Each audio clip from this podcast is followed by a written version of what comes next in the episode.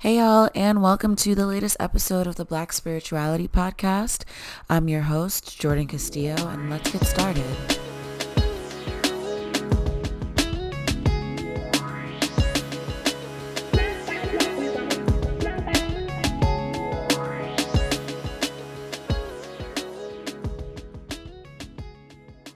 and welcome back to the podcast. Like I said, I'm your host, Jordan Castillo, and I've been missing for a while, y'all. I've been having, I don't know, other life events going on. That and my recording software wasn't working. But the main issue really was I've been putting off this interview for a while because I don't know, didn't, didn't know how to research for it.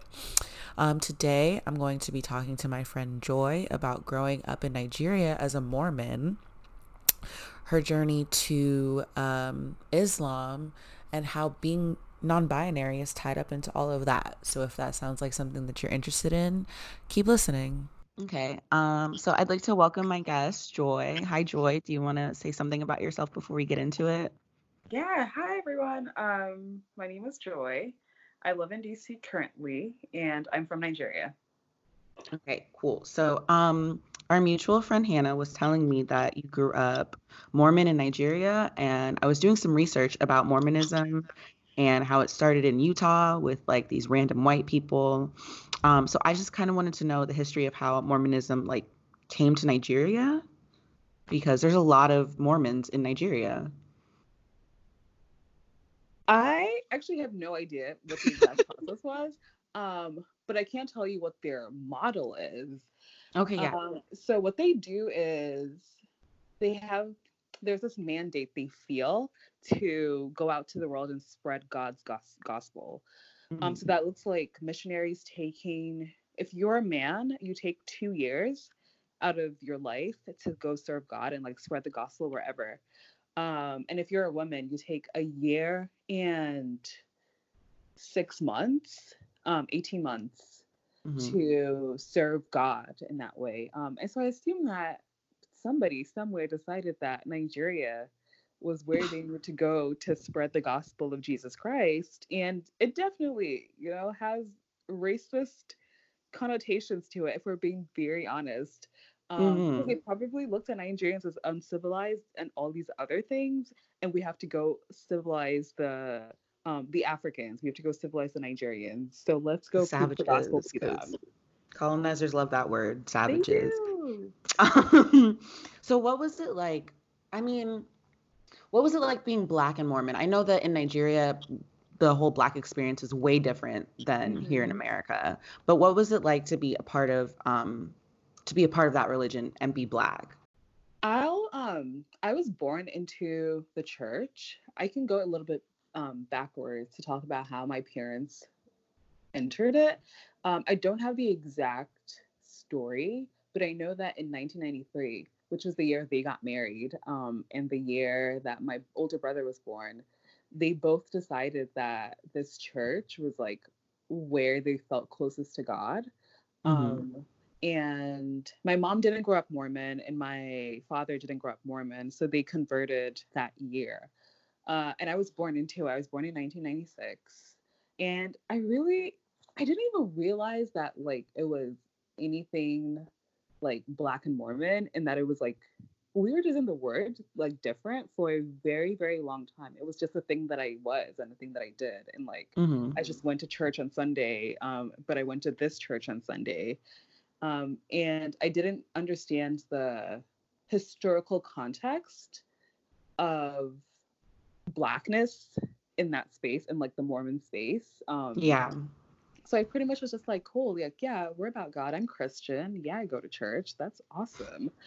um, and it wasn't until like much later in life when I got my social justice awakening that I was like, wait a second, something is off here. What is going on? Uh, yeah, that I feel like that happens to a lot of us in Christianity, just overall in general, just being black and Christian and just being like, um hello like just everything just isn't isn't correct so like how old were you like around around how old were you when um when you had that realization that social justice awakening as you call it I was 17. It was after I had immigrated to the United States. Um, and it was the summer of 2013 and i was i it was the first time in my entire life that i recognized that the world's inequity was man-made um, and mm-hmm. it wasn't like something that god created and so because it was man-made but like a lot of the things that i knew to be true were not true and i had to a lot of the things i knew to be true were not true and i had to figure out what um, figure out what that meant but i will and so first, sorry go ahead I will say that the first time that I recognized that something was off with um with Christianity or like my religion as being Mormon was when I was eight. So when you're eight, it's supposed to be the age of accountability. And uh, um, once you turn eight, you get baptized. And from that point forward, you're responsible for your own sins.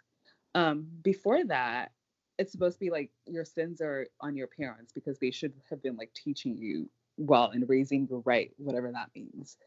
Um, and so I got baptized when I was eight, and I was supposed to give a testimony in sacrament, which is like the big church gathering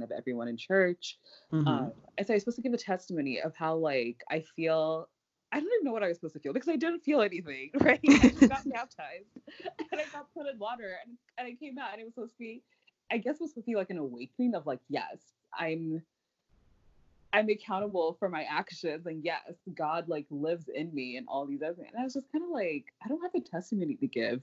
And so the bishop, who's the um would be the person overseeing the church, the branch that I was in, actually wrote my testimony for me. And so I just said what he wrote. And I was like, yeah, that works. oh, that's that's really interesting. To to put so much on someone at like 8 years old though, it's just like like in my um in my religion, I mean, I didn't get baptized until I was I want to say 13. Mm-hmm. And it was like we had gone through like Bible studies and like we made the decision at the end to like whether or not we wanted to get baptized. But what um were there any like other oh how do i ask this question? Are there any other things in the mormon church where it's like by this time you're doing this by this time you're doing that like any rules that you have to accomplish milestones that you have to accomplish within mormonism? Wow it's actually so interesting that you say that you went through bible study and you went through all these other things. Um i actually don't think that we went through bible study really um, yeah i think it was literally just like you turned eight and you should get baptized because you're eight years old. And it'd be like, who in the church is eight years old? It's time for your baptism. Huh. Okay.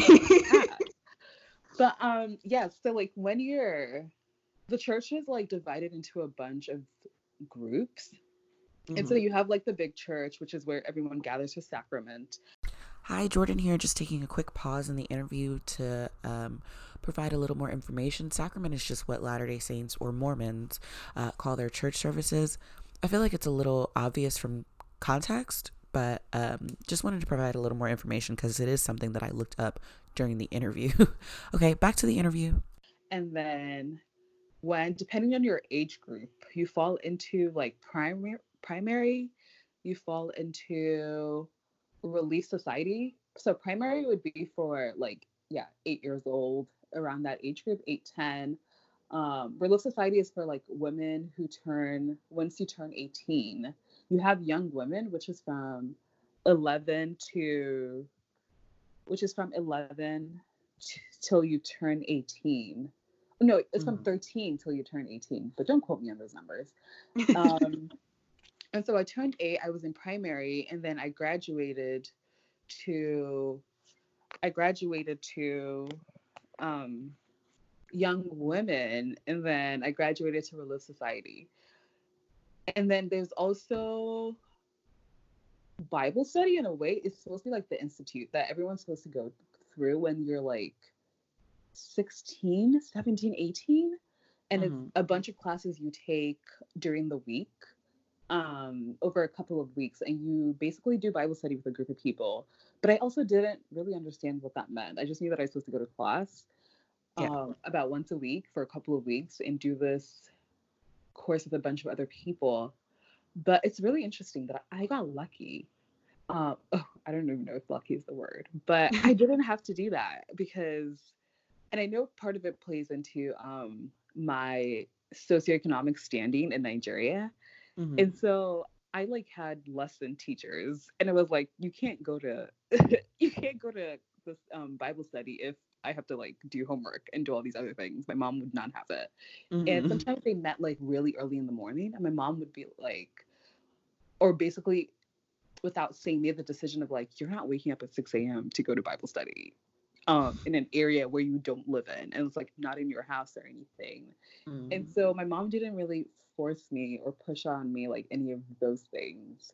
Um, and by the time I got to a point where it was like, okay, cool, you could do Bible study. You could probably go around by yourself now. I like left the country and never looked back. so were you um so you said you moved to America when you were 17 or you immigrated um when you were 17. Mm-hmm. And did you guys continue um in Mormonism like your family? Um did you guys find a Mormon church here and like mm-hmm. what was that experience like well, you didn't answer my question, so maybe let me slow down. Did you guys find a Mormon church here? So I moved. I actually moved when I was 16, mm. um, mm. and I moved by myself. Which oh yeah, also low mid high key lucky because who was there to force me to go to church, right? like, and I was in boarding school, and so the process of even signing out to go somewhere was too much stress and like too difficult. Mm. Um, and there would be no, there was no one to actually like come pick me up and go. But I remember looking up the church, but it wasn't even in I so I went to Milton Academy and Milton Academy is in the town of Milton. And there wasn't a church in Milton. So it wasn't a matter of like I could just go and walk and go somewhere. Somebody had to come get me. And I'm not sure that I reached out to someone. I eventually did. Mm-hmm. I believe my maybe my either my junior spring or senior fall but more likely junior spring. But by t- because by the time I got to senior year, I was just like, what is this? Um, and my mom wasn't also like, we're finding you a church and you're gonna go and we're gonna organize someone to go, which is also like part of the culture of the church is that they'll come pick you up wherever you are and they'll get someone to bring you back to the house. Mm-hmm. But my mom wasn't so big on that. Um, but I was also going through other things, so I can imagine why she wasn't so interested in me, or she wasn't particular about me like going to church. I get that. That makes sense. Um, so you're in a different country. You're at boarding school. You're not being made to go to church, nor are you like seeking it out. What made you um, seek a different religion at all? Like, why didn't you just like be like okay well because i feel like most people are just like i'm i grew up christian and now i'm not christian anymore. I'm just mm-hmm. like i'm more spiritual than religious. Like i feel like a lot of people are on that. But um you actually sought out um islam which is very interesting to me like that that jump. So like what led you to seek out a, a new religion? Uh let's see. Post social justice awakening, it was the point where I started to question everything. Mm-hmm. Um, and I started to question my religion. At this time, I was also like severely depressed. And I would just, I was so angry. I was angry at the world. I was angry that I was depressed. I was angry that like God or this God had a power to change things and fix inequity but this God didn't. And I was like, mm-hmm. what the heck is this? So I drew away from religion for a while. Um, and I was just like, you know what? Like, it is what it is. I'm spiritual. I was one of those people. Honestly, it's a self drag because I'm still one of those people. so I feel that. I feel that. And so I was spiritual, but like the fundamental, my fundamental issues were not being addressed. Like I was still severely depressed. I was out of that Milton space and I went to college. Um, I went to Spelman and I still wasn't happy. And I still was taking on the worries of the world. Mm-hmm. And so I was just like, what is this? Everything is spiraling. Um, and at some point, I decided that, you know, okay, cool, we have to believe in something bigger than ourselves. Like, this world is too terrible to like be stuck in the world and be of the world and there has to be some supernatural power and so i thought let me give this mormon thing a try again um and then I, I like I didn't even know if I started. I I, I, I think I did a little bit, and I was just kind of like highly inappropriate. Like, no, like this church is racist. Um, they literally one of the things that blows my mind is that okay, so if you're a man in the church, you're supposed to at some point be worthy enough to hold the priesthood. And holding the priesthood gives you this ability to bless people and be like God's vessel on earth and God's like power in human form, something like that. Um, and it's supposed to be given to like every man, every young man, every like older man who is deemed worthy. Mm-hmm. But they didn't so allow. Do you know how they uh how they do that? Pro- like who do they deem worthy? Like what are the requirements?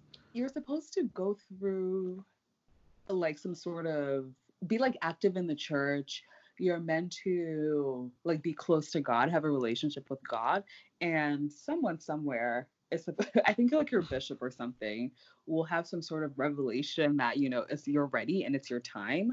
Um, hmm. I've seen it happen that way. I've seen that happen where like once you usually like new members who are older, new male members will get it because for them to become a member, you have to have developed that relationship with God. Mm-hmm. Um, and so this damn, I lost my train of thought. Uh, you were talking about how well it sounded like you were leading up to they don't allow certain types of people to oh, join the yes. priesthood. Yes. Okay. And so it's supposed to be like for every young man and every like male person in the church. And mm-hmm. then I mm-hmm. found out that until like the 80s they didn't let black people hold this because they didn't think black people were like worthy of holding this priesthood that's supposed to be divine and from god. And i was like, like the 1980s yes no. yes, yes. no Do not quote me on that number but like for something like that to be out there what is going on? Like that for me was absolutely ridiculous. And yeah. they only changed their policies. And i'm sure it's because of like movement builders in the church who said, What do you mean you can't let Black people like hold the priesthood? And it's still the same turbulence that's happening right now around um, the LGBTQ community and LGBTQ members in the church. And I was just like, This isn't of God. Absolutely mm-hmm. not. God does not decide or God does not discriminate between who's worthy and who's not worthy. God says to love everybody, and you don't get to like interpret God's word to suit your political preferences. And so I was just like, uh uh-uh, uh I don't think this is for me. And then at that point, too, I was just like, it's religion, right? Like, I was like, okay, I'll just pick and choose parts that I enjoy and do that. Yeah. Because I'm not going to lie, like, some of your principles make a ton of sense. Like, one of them talks about like not smoking and not drinking and like working out and like not eating a lot of red meat. Like those are like basic like mm-hmm. life principles to live by. Um, and they also talk about like not dating until you're 16. And that's real too because the emotional burden that comes with like dating somebody else at a young age, especially when you like fall deeply in love and you're just kind of like, what is happening? Oh my gosh, yes. Like, okay, and then crushes cool. are so intense when you're young. Like I feel like that's that's sensible advice. I get it. right, that. exactly. And so those things made sense. And I was just like, okay, I like that part of it. I'm gonna do that part of it. And then I was like, joy. It's literally a religion. Religion is like all or nothing on some level. Like you can't pick and choose the parts that are like life principles and then ignore the like fundamental precepts of the church. like that's not how that works. And so I was like, okay, forget it. I'm not Mormon anymore. And I don't think that I ever said it out loud or I ever said it out loud at that point where I was just like, yeah, I don't think I'm Mormon anymore. I just, I was really just like, I'm more interested in cultivating my relationship with God, whatever that looks like. Mm-hmm. Um, and so I did that, but at the root of it, I was still pretty unhappy. Um, and I was still severely depressed. And 2016 happened. I was organizing throughout this time. I've been organizing since 2013 when I had my social justice awakening. And 2016 happened and Trump got elected and I felt like the world was like spinning out of control and I was like what is this?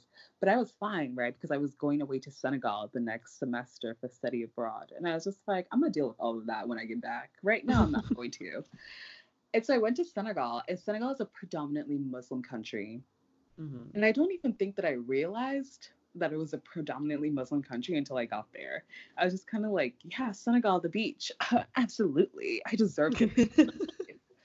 um, and so I got to Senegal and being a predominantly Muslim country, everything does follow Islam. So on Fridays during Juma, Juma is about around one o'clock. Everything shuts down in the city. And I was like, wow, that's kind of wild, but that's cool. But is that um sorry, just real quick, is that like a um a worship service or Yeah, so Juma would be the equivalent of like Sunday service. Okay. Um, but it happens on Fridays, usually at like 1, 2 p.m., Mhm. depending on where you are. Um, and so that would happen. And like the entire time I was in the country, like I really wasn't moved spiritually to like do anything or be anything or want to learn more about anything. Um, but I did know fundamentally that I was very unhappy. Mhm. Um, and it wasn't until I came back from Senegal, or actually, let me rewind a little. While I was in Senegal, I was just telling my partner this the other day. Um, while I was in Senegal, um, because everything shuts down on Fridays during Juma, they, um, our professors, our people would always tell us like, make sure that you're where you need to be before one o'clock, or you will not like find a taxi to take you anywhere. Mhm. And me and my friend knew this, but I wanted cake. I wanted orange cake.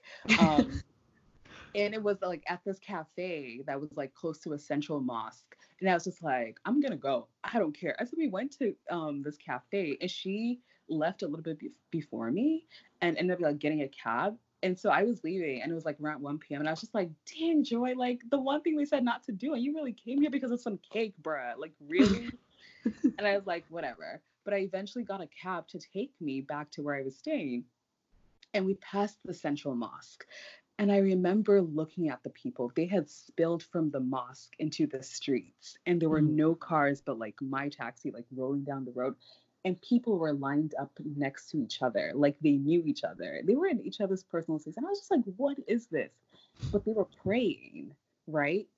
And Mhm. they were so connected to each other, yet absolutely like connected to God.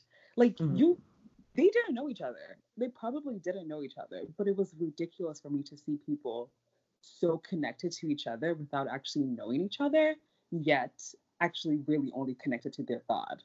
And I Yeah. was like, whoa, wait a second, what is that? And I was like, that's wild. Like, that's the connection I'm looking for because I'm obsessed with building community. I'm obsessed with connecting with people. Um, and I'm obsessed with like creating that feeling of safety. And that was literally what I felt looking at them. But then I Mm. was like, oh, that's cool. And then I was like, yeah, whatever, cool, whatever. and so that was like really the only experience in Senegal where I was just like, wow, oh my goodness. Mhm. And when I got back um, from Senegal, I went straight to a summer program. And during the summer program, or right before the summer program, I made a decision. I said, Joy, you have to get your life together. You deserve to be more than depressed. You deserve to be more than unhappy with your life. Like, you need to fix this. You need to figure out what this connection you're missing, what is missing from your life. And so I was like, okay, cool. This cre- Christianity, Christian. And this is where Joy's phone died.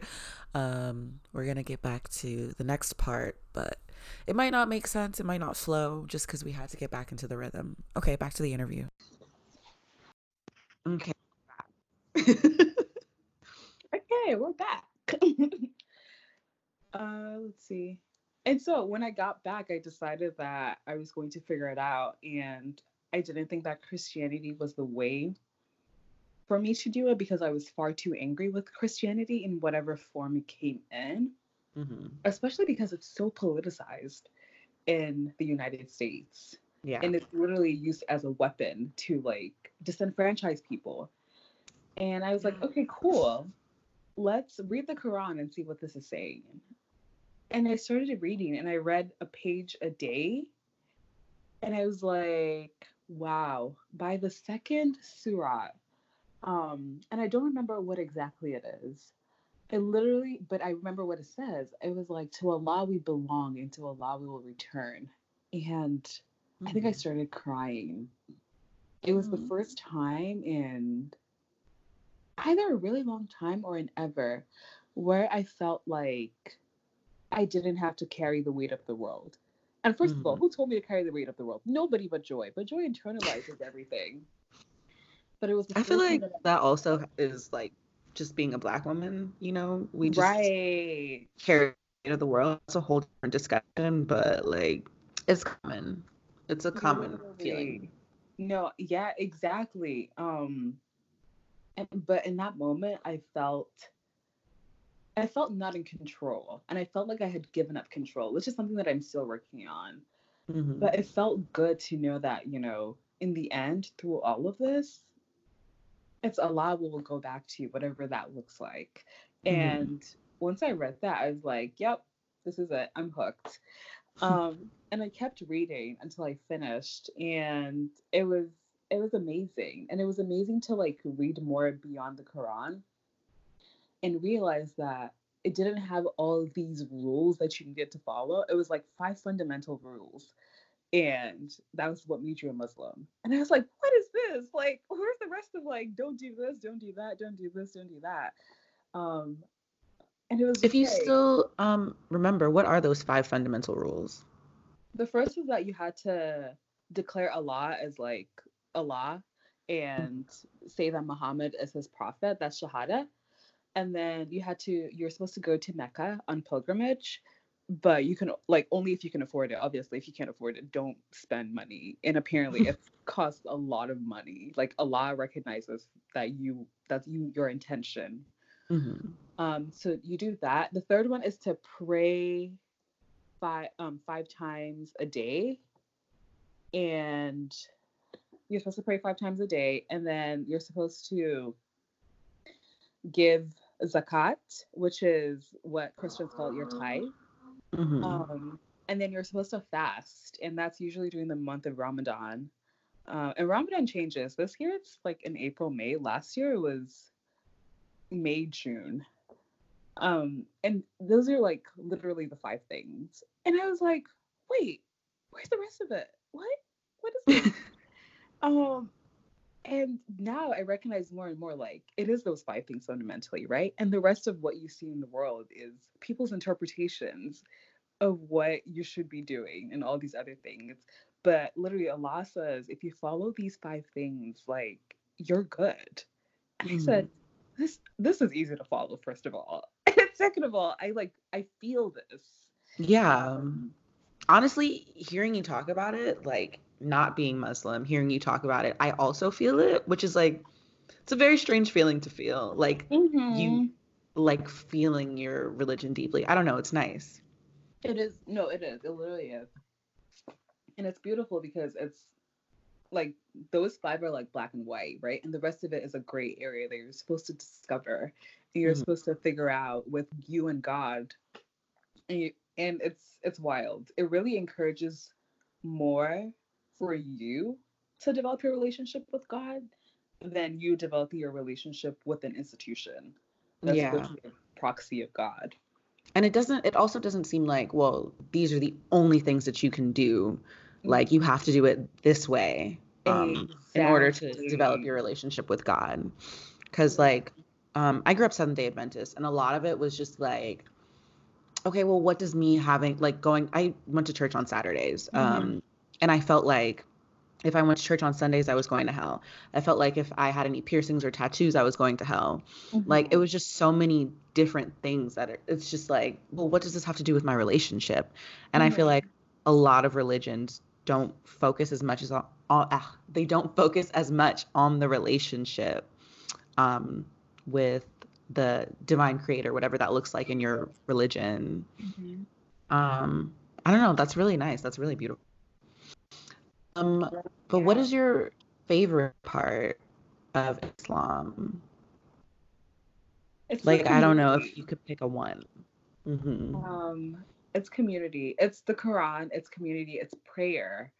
Um and but it's at the fundamental or at the crux of it it's uh, um islam is really about community and taking care of your community and taking care of yourself and your community and it's it's great it's great to see during ramadan that people will get together and cook for an entire congregation um to know that if you, like if you're poor, if you're in, anything, like you don't have to worry about how people will look at you and how people will judge you.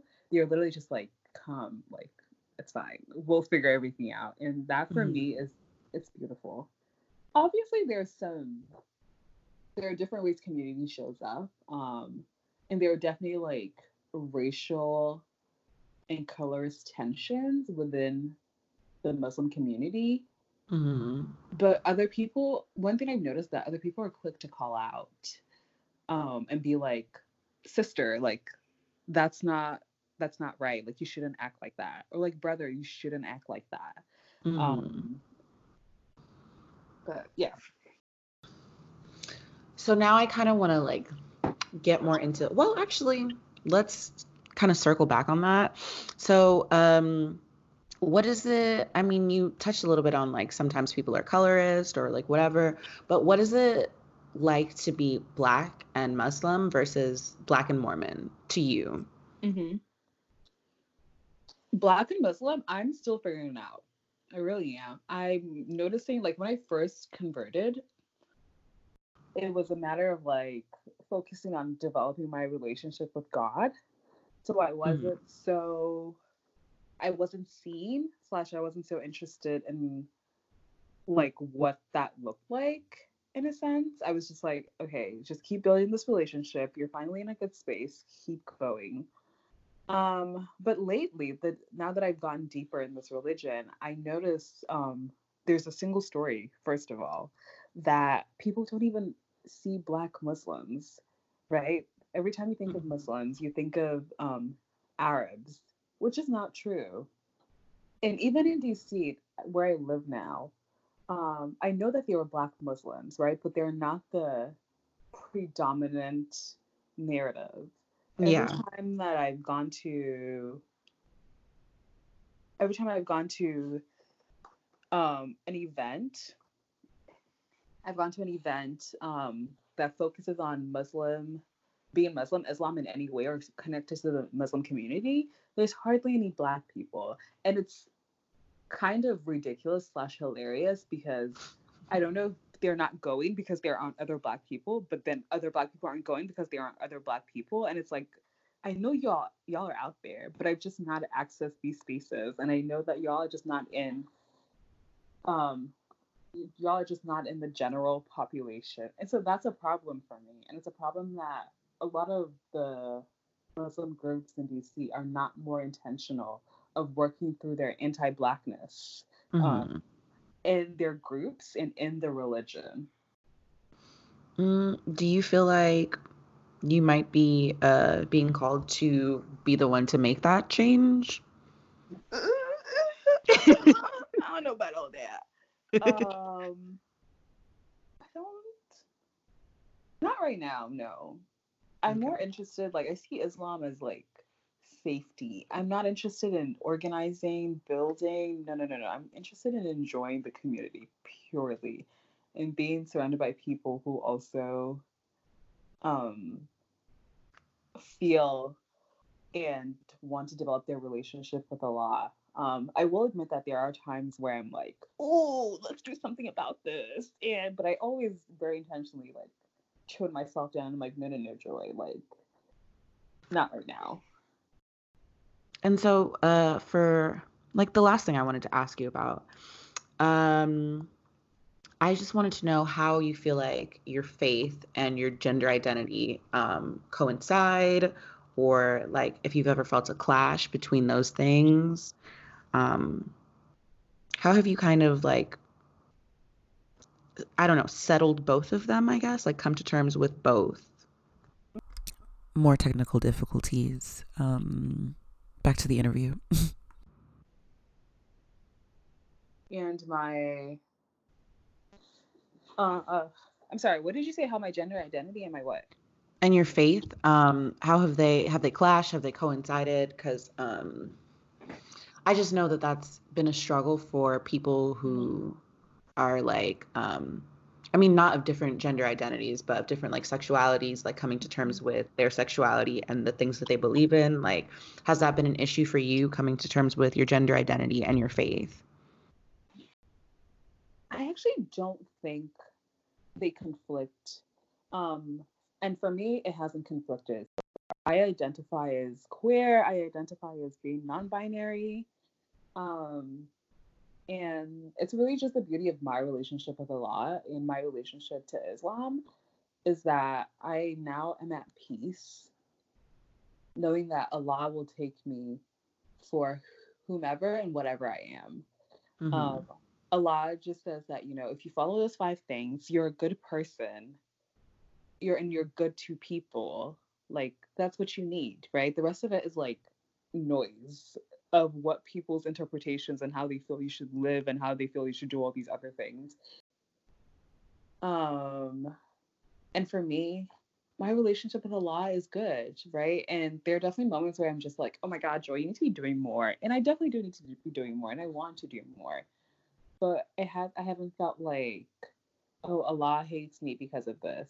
Allah does this because of this. Um no. I'm just like Allah's like, Are you a good person, Joy?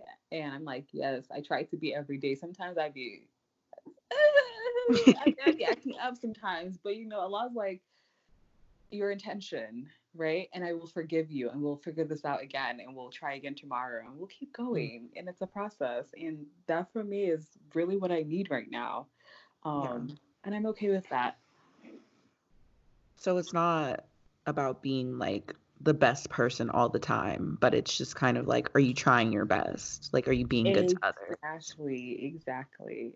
And shout out to my friend Sarika, who has like helps me with my journey And she consistently tells me she calls it a word in Arabic, but I don't remember.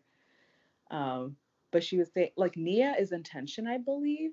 And she says it's your intention. It's like your consistent striving to be a better per, um, version of yourself. Mm. Like, yes, that's what I try to do every day. That's beautiful. Islam is. It really is. Um, well, those were really all the questions that I had for you. Um, I don't know if there was anything extra that you wanted to share with the people. Um, but that's all I've got. yeah. Um, I think the only thing is that I want people to be more critical of the Islam they see in the news and to recognize that that's not what it is, right? Like you should search for yourself. You should talk to Muslim people.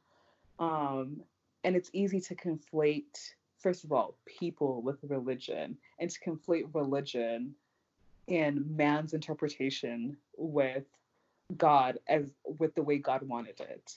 Mm-hmm. And so search for yourself. Um, and don't believe even what another Muslim person tells you to an extent. Like it's all about you and your relationship. If you are like seeing something, you're like, oh, all Muslim people, like the general narrative, like Muslim people are, are terrorists. That's not true. Like that's not the religion. And it's um, also racist. Exactly. exactly. Um, and so yeah, like figure things out, read some books, read the Quran and see what's up. Like you'll be surprised with what you learn um, but be open, most definitely. Islam is beautiful. It has brought me more peace than I ever thought that I would have in this world. Um, and I get very protective of it. But at the same time, you know, it's just a beautiful thing. It really is. And like my mm. family doesn't know, but you know, that's another episode. I mean, honestly, it's really just about you finding your own peace because I'm going through that struggle as well of things that my family doesn't know, which I'm pretty sure they do know. They've always known, but it's just having a conversation with them. But that, like you said, is another conversation for another day. But yeah, thank you for taking time out of your day to sit down and talk with me. Um, I really appreciate it. Do you want to like shout out I don't know your socials or anything. I know that that's something that people do on podcasts. Um, LOL. But no one has wanted to do it yet, so now I just feel stupid asking. no, no, no, no. Um, yeah, sure. Follow me. Well, my page is private, so you gonna still need to send a request. But I'm gonna see you. I'm thinking about opening it up. but yeah, totally follow me. Send me questions if you have them. Like, let's talk. Let's have a conversation. Uh, my Instagram is they them joy because I identify as gender neutral or non-binary. Um, and it's they with a full stop them dot joy. Yeah, totes. Come into my life and let me love on you. Okay. Well, thank you, Joy, so much for this interview. Um, bye, y'all. Bye.